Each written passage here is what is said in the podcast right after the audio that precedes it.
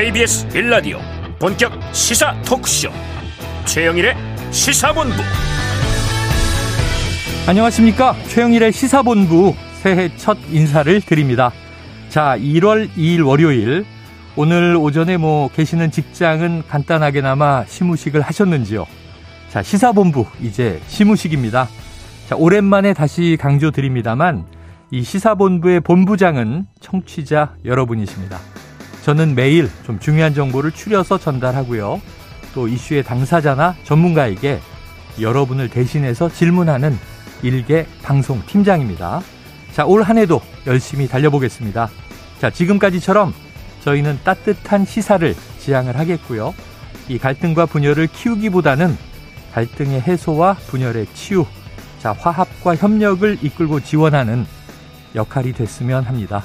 자, 그러기 위해서는 다양한 입장을 듣고 있는 그대로 이해하고 또 다름과 차이를 존중하고 하지만 또 이 공동체 대승적 목표를 강조해서 21세기 첨단 과학, 이 고도화된 글로벌 네트워크 시대에 상식적인 방향과 합리적인 대안을 모색하는 여러분의 도구, 여러분의 미디어, 또 여러분의 요새가 되도록 하겠습니다. 자, 이게 방송팀장의 신년사가 된 것 같아서요. 바로 시작하도록 하겠습니다. 최영일의 시사본부 지금 출발합니다.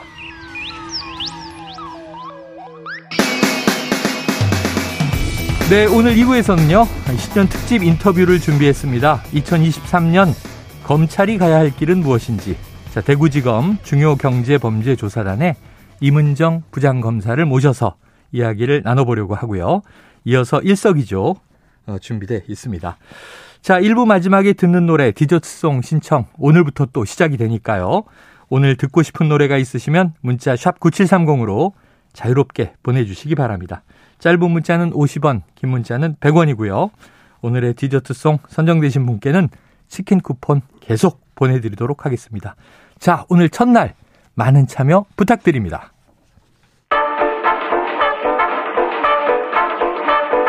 최영일의 시사본부 한입 뉴스. 네, 물론 일부는 이 오늘의 핵심 뉴스를 한입에 전해드리는 한입 뉴스죠. 자, 박정호 오마이뉴스 기자, 헬마우스 임경빈 작가 나오셨습니다. 어서 오세요. 안녕하십니까. 자, 오늘 시무식. 자, 좀 새로운 초심을 다지셨습니까? 네, 어, 뭐, 항상 작심 3일이라고 네. 새해가 되면은 더 열심히 하자, 더 최선을 다하자라고 하는데 네. 이게 진짜는 3주, 아, 3일 아니면 일주일 많이 가봤자 진짜 한 달 지나면 다 사라지더라고요. 네, 그 3일 후부터는 열심히 안 하겠다.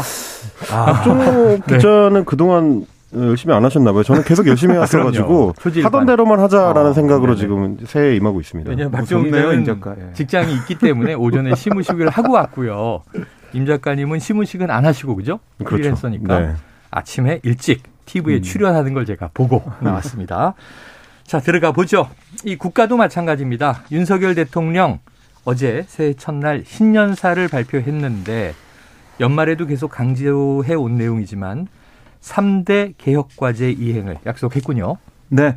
이 어제 오전 용산 대통령실 1층 브리핑룸에서 9분 정도 뭐 준비된 신년사를 발표한 네. 겁니다. 내용을 보면 특히 이제 규종 노조를 개혁 대상으로 거론하면서 음. 노동 개혁을 경제 성장의 선결 조건으로 제시했고요. 네. 또 경제 회복 방책으로 수출 진흥을 강조했는데 음. 이좀 더 내용을 들여다 보면 이 성과급제로 전환하는 기업과 또 규종 노조와 타협해서 연공 서열 시스템에 매몰되는 기업 이 두 기업에 대해서는 정부가 차별적으로 지원하겠다. 어. 그러니까 고용의 안정성을 위해서 연골 서- 서열 시스템을 주장하는 노조는 기득권이고 어. 노조의 이런 요구를 수용하는 기업에는 불이익을 주겠다. 네. 이렇게 해석이 되는 아, 그런 부분이고요. 그리고 신년사의 또 다른 축이 제가 언급해드린 경제 회복입니다. 예. 특히 수출을 통한 경제 회복을 강조했는데 이 세계 무역기구 WTO 체제가 약화되고 보호주의가 강화되는 과정에서 안보 경제 기술 협력 이게 패키지로 운용되고 있는데 우리의 수출 전략은 과거와 달라져야 된다. 그러면서 자유와 연대를 거듭 강조했습니다. 그러니까 자유 인권 법치라는 보편적 가치를 공유하는 나라들이 경제와 산업을 통해 연대하고 있다. 또 보편적 가치를 기반으로 한 연대 지금의 외교적 현실에서 가장 전략적인 선택이다. 음. 이렇게 설명을 했는데 결국 뭐 중국을 견제하고 미국 중심의 이 공급망 체인에 편입하는 외교 경제 전략이 불가피하다. 이렇게 해석이 되는 그런 부분이고요. 네. 이 신년사를 보니까 경제를 11번, 수출을 6번 언급을 했고 미래는 10번, 개혁과 또 세계는 여덟 번 언급을 한 걸 집계가 됐습니다. 아울러 한덕수 국무총리도 오늘 오전 정부 서울청사에서 열린 이 정부 시무식에서 음. 이 3대 개혁, 노동, 교육, 연금 개혁을 강조했고 또 금융 서비스 공공의 3대 혁신을 강조하면서 본격적으로 추진하겠다라고 얘기했는데 아, 윤 대통령과 마찬가지로 노동 개혁을 강조하면서 반드시 성공시키겠다 이렇게 설명을 했습니다. 네, 연초 핵심 방점은 노동 개혁 그리고 이제 경제 수출 활성화 이렇게 이제 방점을 찍히는 것 같습니다. 야당에서 어떻게 평가되나요? 야당에서는 일단 뭐 이번 이제 신년사에 대해서 번지수를 잘못 찾았다 이제 이런 식의 아, 이제 비판들이 좀 나오고 비판. 있는데요. 이모경 민주당 대변인 같은 경우는 대통령이 이제 기득권 타파 발언과 관련해서 네. 어, 전 정부와 여당, 어, 전 정부와 노조를 겨냥한 듯이 이제 얘기를 하고 있지만 음. 정작 기득권을 내려야 될, 내려놔야 될 거는 윤 대통령 자신과 검찰 그리고 뭐 정부 여당이다. 음. 이렇게 이제 기득권을 너, 어디로 특정할 거냐에 따라서 이제 여당과 음. 야당의 입장이 좀 상당히 갈리는 음. 뭐 그런 양상이고요.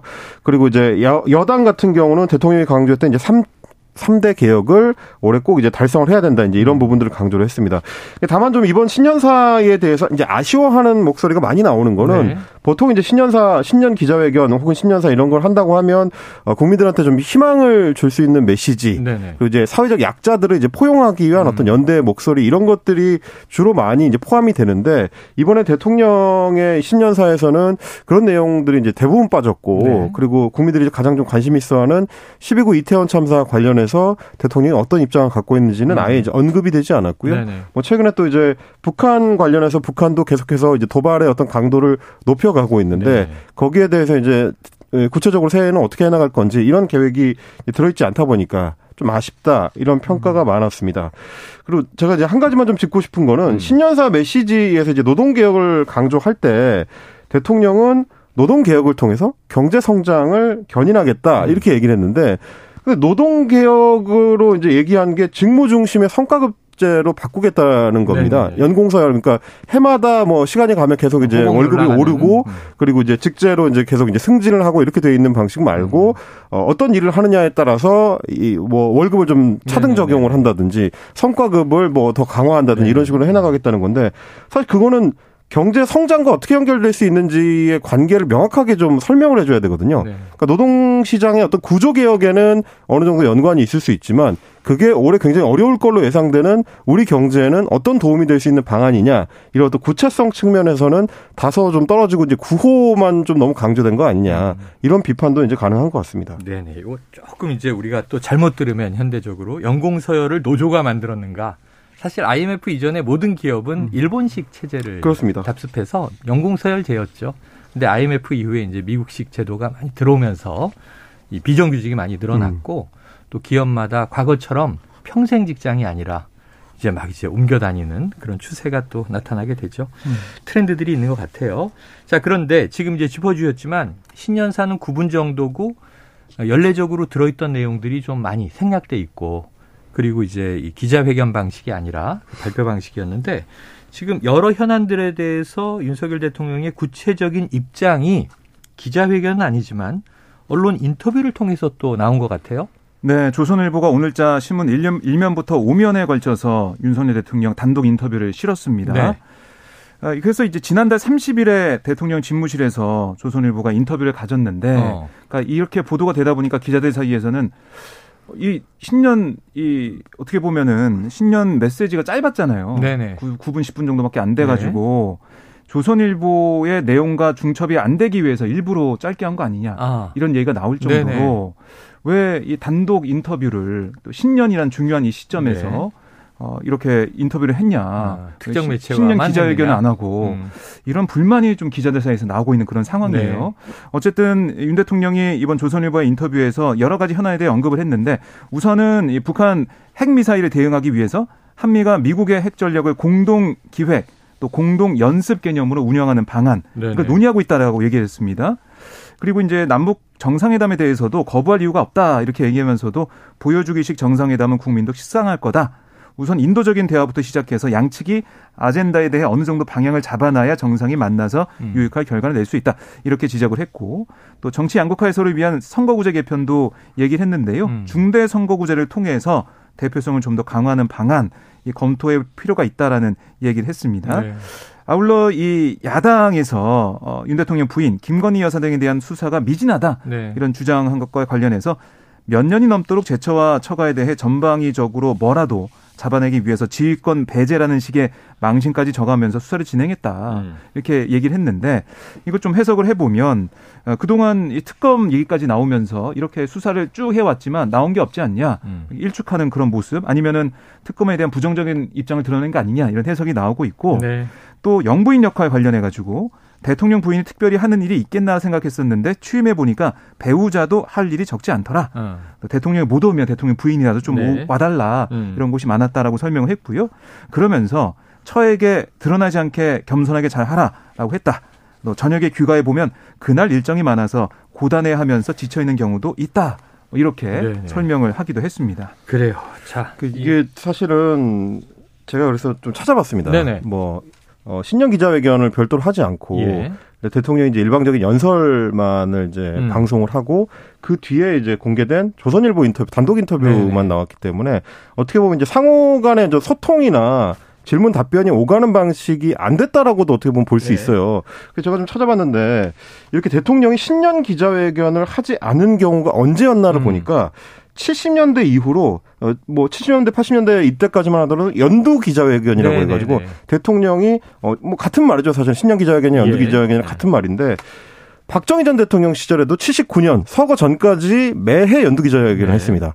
다만 전두환 군사 독재 때는 전두환 씨가 이제 연두 기자회견을 안 했고요. 네. 다시 이제 87년에 민주화 체제가 성립이 된다면은 88년, 89년부터 쭉 연두 기자회견을 계속 합니다. 네. 딱한 번 제가 찾아본 기준으로 봤을 때는 1996년에 김영삼 전 대통령이 연두 기자회견을 생략하고 그때 지금 어저 윤석열 네, 대통령처럼 네, 네. 어이 대국민 연설을 했는데 네. 그때는 왜 그랬냐 보니까 어, 이, 이 김영삼 전 대통령에 대한 불법 대선 자금 논란이 연말에 불거지는 바람에 네. 그와 관련한 불편한 질문이 나올 걸로 어. 걱정이 돼서 어. 청와대가 그걸 생략했다라는 비판이 그 네, 네, 굉장히 많이 나왔습니다. 그리고 나서 이제 97년부터 다시 김영삼 전 대통령도 음. 연두 기자회견을 재개합니다. 그러니까 말하자면 87년 체제 이후로는 대통령 중에서 거의 유일하다라고 할 수 있을 정도로 윤석열 네. 대통령이 지금 어, 신년 기자회견을 생략한 건데 네. 이거는 어, 우리 언론뿐만 아니라 국민들한테도 굉장히 중요한 메시지가 될 수 있기 때문에 네. 아직 늦지 않았다. 음. 대통령실은 적극적으로 나서서 신년 기자회견을 할 필요가 있다고 생각하고요. 네. 그리고 이제 조선일보 인터뷰 같은 경우를 보시면 제가 지금 기자들이 추가 질문 답변을 할 수 있는 기회가 없었기 때문에 추가로 좀 비판적인 부분들을 보자면 이렇습니다. 중대선거구제 개편을 대통령이 처음으로 얘기를 했는데 대표성 강화 얘기를 하려면 네. 결국은 영남과 호남이 지금 양당, 야, 거대 양당이 독식하고 있는 구조를 깰 수 있는 방식으로 음. 중대선거구제 개편이 돼야 되는데 주로 정치권에서 나오는 얘기는 대도시 권역은 중대선거구제를 하고 네. 지방에서는 그대로 소선거구제를 하자는 방식이 많이 예, 얘기가 예. 되거든요. 대통령도 어, 대선 후보 시절에 그쪽에 힘을 실었고. 네. 근데 그렇다는 얘기는 결국 양당의 독식 구조를 더 공고화하겠다는 쪽에 가깝기 때문에 그러면 대도시권에서도 결국 또 어, 거대 양당이 여야가 그냥 나란히 1, 2위 해가지고 어 현역 국회의원이 무조건 유리한 방식으로 갈 가능성이 크거든요. 네, 네. 그리고 또 이제 어 영남이라든지 호남 같이 원래 텃밭이라고 일거 일컬어지는 데서는 원래 1등 하던 당이 계속 1등을 하고 음. 이런 구조가 안 되도록 미리 그 부분부터 얘기를 해야 된다라는 거고 어, 또 하나는 다주택자한테 중과세를 하면 임차인한테 조세가 전가돼서 네 임대료가 올라간다. 음. 대통령이 이렇게 얘기했는데 이건 입증된 적이 없는 얘기입니다. 음.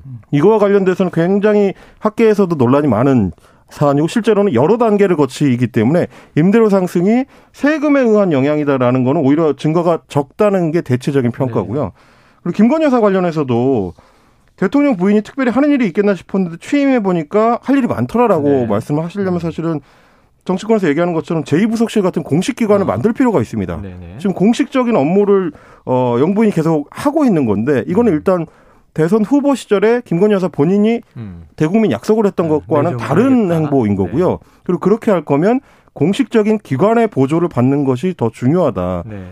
이렇게 질문 답변이 오가야 어. 국민들이 궁금해하는 부분들이 해소가 됩니다. 음. 이 부분을 고려해서라도 대통령실이 신년 기자회견을 좀 적극적으로 네. 추진할 필요가 있다 말씀드리겠습니다. 자, 대통령실은 뭐 확정된 것이 아니다. 지난 연말에 그렇게 얘기를 했죠. 또 뭐 국정과제 점검 회의를 또 시민 100명과 뭐 얼마 전에 진행했기 때문에 음.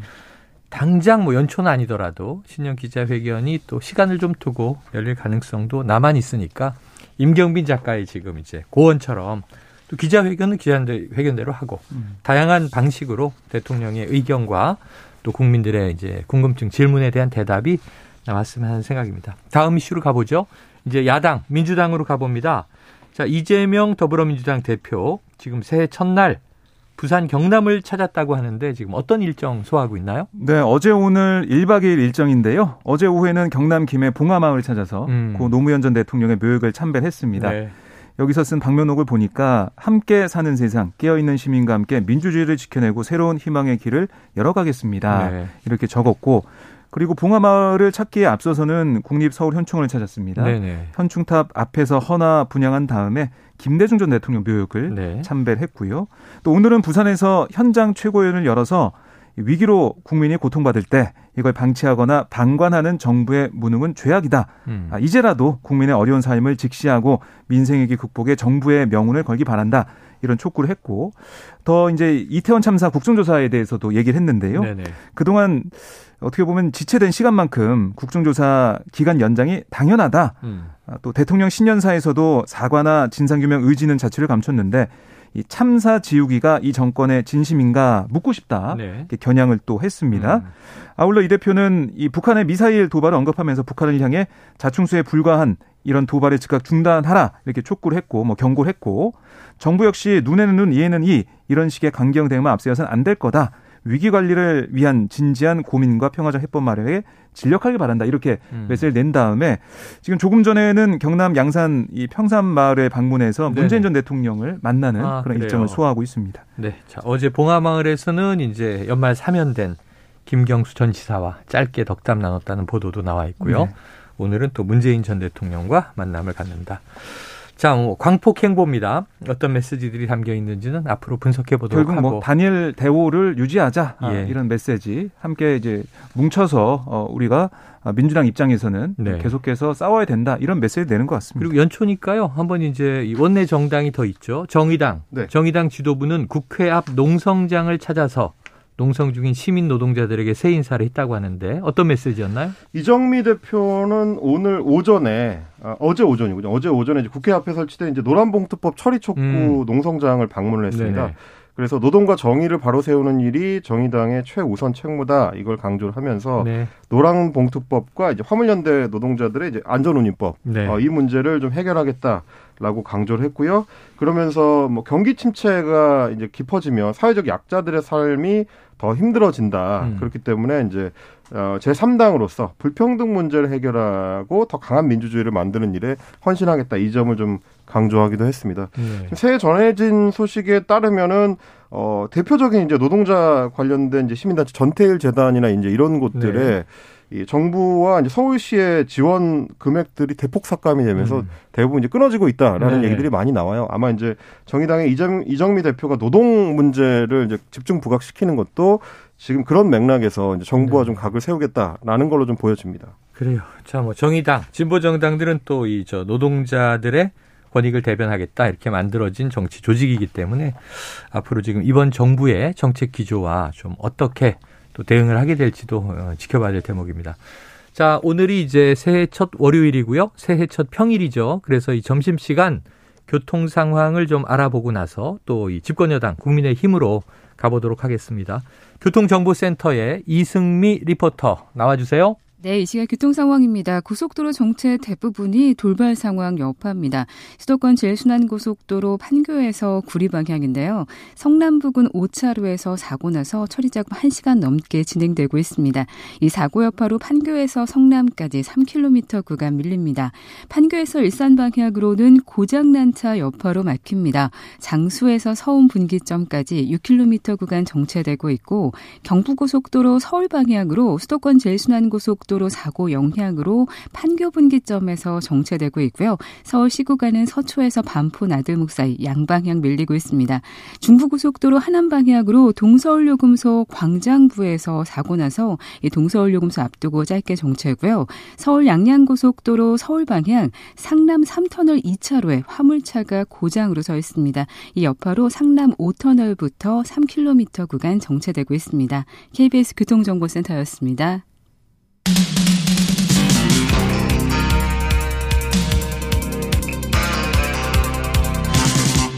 최영일의 시사본부. 네, 자 여당 집권 여당 국민의힘 지도부도 신년 인사회를 했는데 윤 대통령 메시지들도 연초에 다양하게 나왔으니까 뭐 분명 국정 운영을 뒷받침하겠다 네. 이런 결의를 다졌겠네요. 그렇습니다. 주호영 국민의힘 원내대표 어제 오전 서울 여의도 당사에서 열린 국민의힘 신년 인사회에서 이 당원 모두가 화합하고 일치단결하고 당정이 건강한 협력 관계를 갖고 나가면 음. 국정 주도권을 잡고 대한민국 발전시킬 수 있다라고 네. 얘기를 했고 뭐 어제 김기현, 안철수, 조경태 의원, 나경원 전 의원 등 당권 도전 선언했거나 당권 주자로 거론되는 사람들 참석을 해서 어. 대한민국 구조 개혁 원년이다. 뭐 야당 간 싸우는데 앞장서겠다. 이런 결의를 주고받는 모습이었습니다. 네. 그리고 이제 오늘 같은 경우는 또 어, 윤석열 대통령이 청와대 영빈관에서 신년 인사회를 열었는데요. 여기에 이제 오부 요인도 참석을 했고 네. 정치권에서도 인사들 참석한 상황인데 음. 여기도 뭐 이 주호영 원내대표를 비롯한 또 이 당권주자들 참석을 네네. 많이 했습니다. 이정미 정의당 대표 또 군 지휘관이나 종교계 인사들도 자리를 했는데요. 사실 이재명 대표도 초청을 받았는데 네. 이게 지난 12월 20일쯤에 초청을 받았는데 음. 그때 이메일로 연락이 왔다고 해요. 예. 그래서 오늘 민주당 쪽 얘기를 들어보니까 아니 야당 대표한테 신년 인사에 참석을 촉구하는 그 요구하는 그런 상황에서 이메일만 보내고 오라 하는 게 그게 맞는 거냐 이런 네 지적도 좀 네. 나왔고 그리고 예정된 또 일정이 음, 양산 방문 일정이. 있기 음. 때문에 부산 일정이 있었기 때문에 어려웠다 이런 얘기도 좀 하고 있는데 네. 국민의힘 쪽에서는 핑계 대지 마라 뭐 이렇게 아. 또 반박을 한 그런 상황입니다. 그래요. 자 오늘 또 다 함께 자리했으면 어땠을까 하는 생각도 드는데 일단 일정은 이제 갈라졌습니다. 자 임 작가님, 네. 전, 뭐니 뭐니 해도 국민의힘은 이제 두 달여 이렇게 봐야 되는데 그렇습니다. 두 달하고 뭐 일주일도 채 안 남았어요. 네. 사실상 두 달인데 전당대회를 앞두고 있잖아요. 네. 당권 주자들의 움직임 연초에 좀 집중적으로 활발하지 않습니까? 말씀하신 대로 이제 두 달 일주일 정도 남았는데 네. 3월 8일에 이제 전당대회가 네네. 최종적으로 교체를 되고요. 그리고 이제 당권 주자들은 뭐 새해를 맞이해서 본격적으로 행보를 시작을 했습니다. 음. 특히 좀 눈에 띄는 행보가 이제 안철수 의원하고 네. 윤상현 의원이 일종의 뭐 가치 연대라고 할까요? 어, 그런 움직임을 어, 새해 초부터 이제 보인 건데 윤상현 의원이 그렇지 않아도 이제 지난 연말에 당 대표 후보군으로 올라온 중진들은 다 서울 수도권에 출마해야 된다. 네네. 어, 출마 선언을 하자라고 이렇게 제안을 했는데 네. 거기에 대해서 이제 안철수 의원이 SNS를 통해서 전적으로 동의한다 네네. 이렇게 나왔습니다. 어 그래서 이제 국민의힘 새 당대표 선출을 앞두고 주요 의제 중에 하나가 결국은 이제 내년에 있을 총선에서 그렇죠. 어떤 성과를 거둘 수 있을 것이냐 하는 건데 서울 수도권이 주요 승부처가 될 거니까 음. 거기에 이제 적극적으로 지도부가 나서야 된다라는 거에 대해서 이제 두 당권 주자가 이제 사실상 일종의 합의와 네. 연대를 네. 이룬 건데요.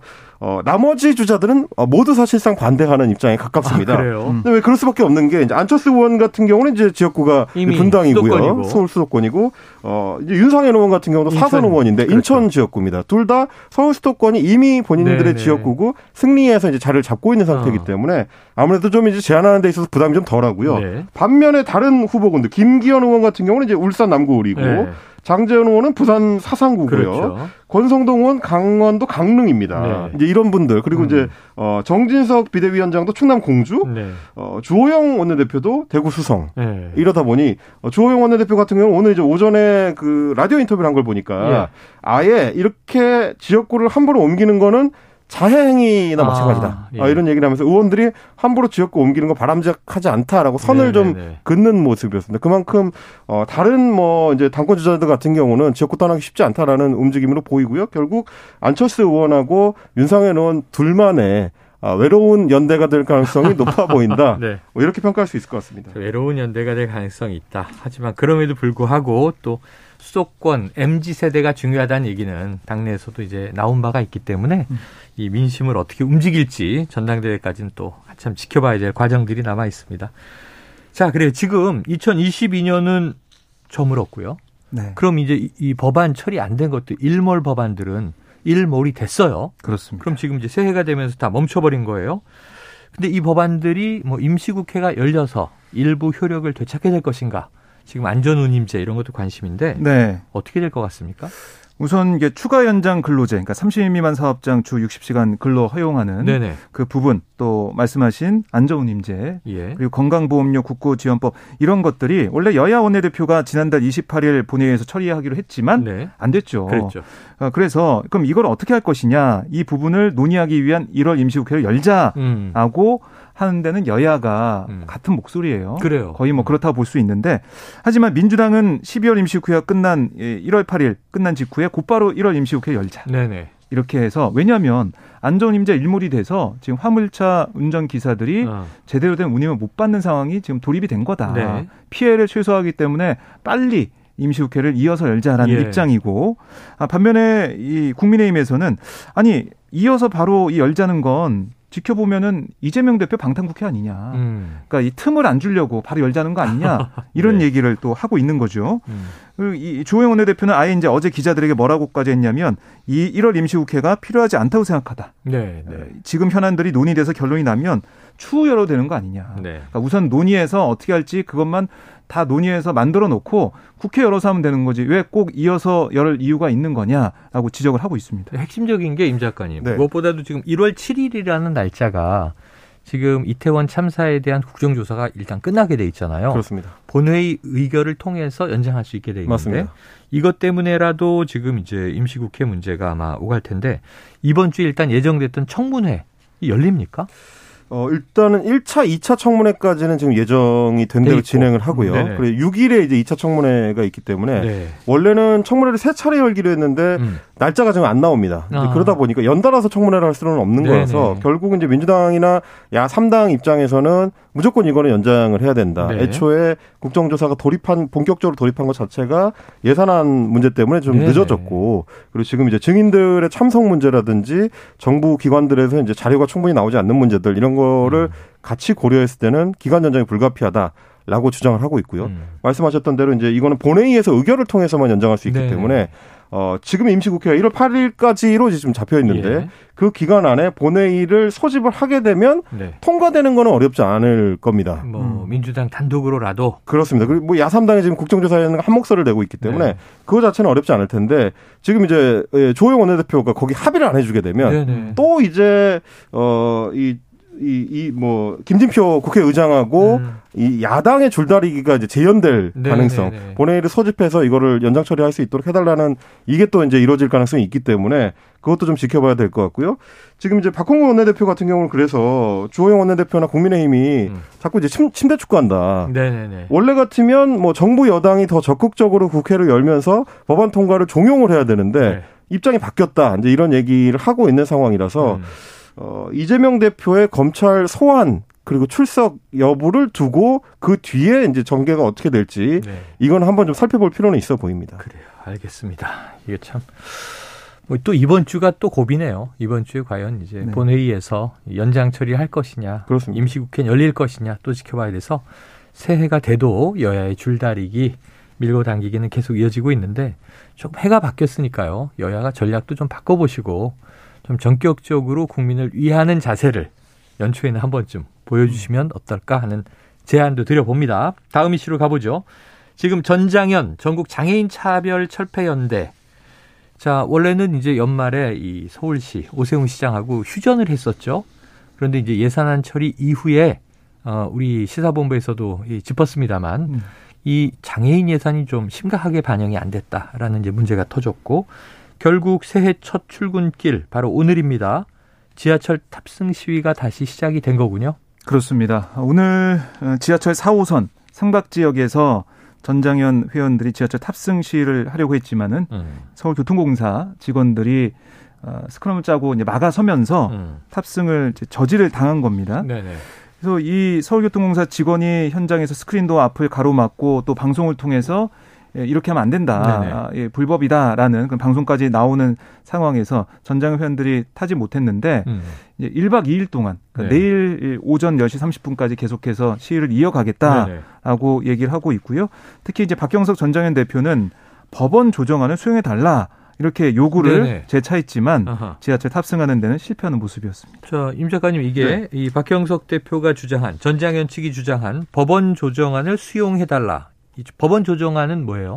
이게 이제 서울중앙지법에서 네. 나온 건데요. 사실 이제 서울교통공사가 전장현과 박경석 대표를 상대로 해가지고 소송을 제기를 했습니다. 아, 네. 열차 운행을 방해하고 있다. 아, 이걸 좀 막아달라라고 소송을 했는데 법원이 일단 판결을 하기 전에 이제 조정안을 내놨는데요. 아. 양쪽이 이 조정안을 받아들이게 되면 네. 굳이 재판까지 안 가고 여기서 이제 마무리가 될 수 있는 거고 네. 만약에 어느 한쪽이라도 이걸 받아들이지 않으면 이 소송을 계속 진행을 해서 네. 민사 재판이 이제 진행이 되게 됩니다. 음. 근데 법안이 내놓은 조정안의 내용이 뭐냐면 음. 전장현 같은 경우는 이 열차를 영원히 막으면 안 되고 네. 5분을 초과하지 않는 범위 내에서만 이런 그 이 탑승을 해야 아, 된다. 아, 할수 있다. 그렇습니다. 그래서 5분을 초과해서 지하철 운행이 지연되는 경우에는 1회당 500만 원을 지급해야 된다. 네네네. 이렇게 이제 조정안을 내놨고 서울교통공사에 대해서는 2024년까지 지금 이제 전장현에서 지하철 그 어, 행동을 하는 이제 핵심 중에 하나가 전 지하철 역사에 어, 엘리베이터를 설치하기로 해놓고 네네네. 아직도 19개가 안 돼 있다라는 아. 부분이기 때문에 2024년까지 지하철 역사 19곳 남은 곳에다가 엘리베이터를 설치해라 네. 라고 이제 중재안을 내놓은 겁니다. 그, 그, 그러니까 이제 전장현에서는 그러면 이 조정안을 수용을 해서 우리가 탑승 시위를 하더라도 5분 이내에 하겠다. 네네. 이렇게 음. 얘기를 하고 있는 거고요. 반대로 이제 오세훈 서울시장 같은 경우는 지하철이라는 게 1분만 늦어도 이제 큰일 나는 건데 아. 5분씩 늦춘다는 거는 우리가 받아들일 수 없다. 네네네. 뭐 이렇게 되면 이제 소송이 앞으로 더 이제 좀 길어질 가능성이 있는 그래요. 그런 상황입니다. 자, 그런데 뭐 모든 역에서의 5분은 아니고 또 시위가 벌어지는 경우에 이제 한 역이 특정되긴 하는데 음. 문제는 또 시민들의 불편 호소는 또 적진 않아요. 음. 그동안 이 정말 좀 중재가 되면 좋겠습니다. 이 19군데의 역에 이 장애인들을 위해서 음. 엘리베이터를 놓는다. 이 자체는 사실은 이루어져야 되는 일 아닌가. 그리고 이게 이제 네. 전장현에서 주장하는 건 뭐냐면 2024년까지 설치하라는 것도 원래는 2017년까지였고요. 네. 그 전에는 2008년까지인가. 그러니까 음. 2000년대 초반부터 거의 한 이 15년여에 걸쳐서 계속해서 네. 미뤄져 온 네네네. 사업이라는 거죠. 네. 그때마다 이제 법원에서는 설치하라고 했는데 결국 서울시나 어 서울교통공사 제대로 안 한 거 아니냐. 기간을 또 주면 역시 마찬가지로 안 할 것이다라는 게 또 전장현의 주장이긴 네. 합니다. 자, 일부 시민들은 이게 정근대적인 시위 해야 되느냐, 왜 음. 시민들 발목 잡느냐 이런 또 분통을 터뜨리기도 하죠. 전장현에 대해서. 그런데 장애인들의 또 상황을 가만히 들여다보면 우리가 선진국인데 아니 지하철역마다 엘리베이터 하나 놓는 게 그렇게 어려운 일이란 말인가? 이 예산을 못 만들어 줘서 결국은 시위를 하다가 500만 원씩 또 돈을 내야 되는 예, 돈을 달라고 하는 입장에서 돈을 내야 하는 이제 또 이상한 일이 벌어지고 있어요. 정말 좀 좋은 합의안이 빠르게 도출이 돼서 모두가 만족하는 상황으로 갔으면 좋겠습니다. 아, 시간이 다 됐네요. 오늘 한입뉴스는 여기서 정리해야 되겠습니다. 박정호 오마이뉴스 기자 그리고 임경빈 작가 오늘 수고하셨습니다. 고맙습니다. 고맙습니다. 자 오늘 새해 첫날의 디저트송입니다. 청취자 3717님, 2023년 개묘년 새해에는 우리 사회의 대립과 반목, 갈등과 분열이 사라지고 서로 화합하는 살기 좋은 대한민국이 되었으면 좋겠습니다. 모두 새해 복 많이 받으세요. 우리 모두의 마음이죠? 대표로 전해주신 것 같고요. 우주소녀의 이루리, 이루리를 신청하셨습니다. 노래 듣고 입으로 돌아오겠습니다.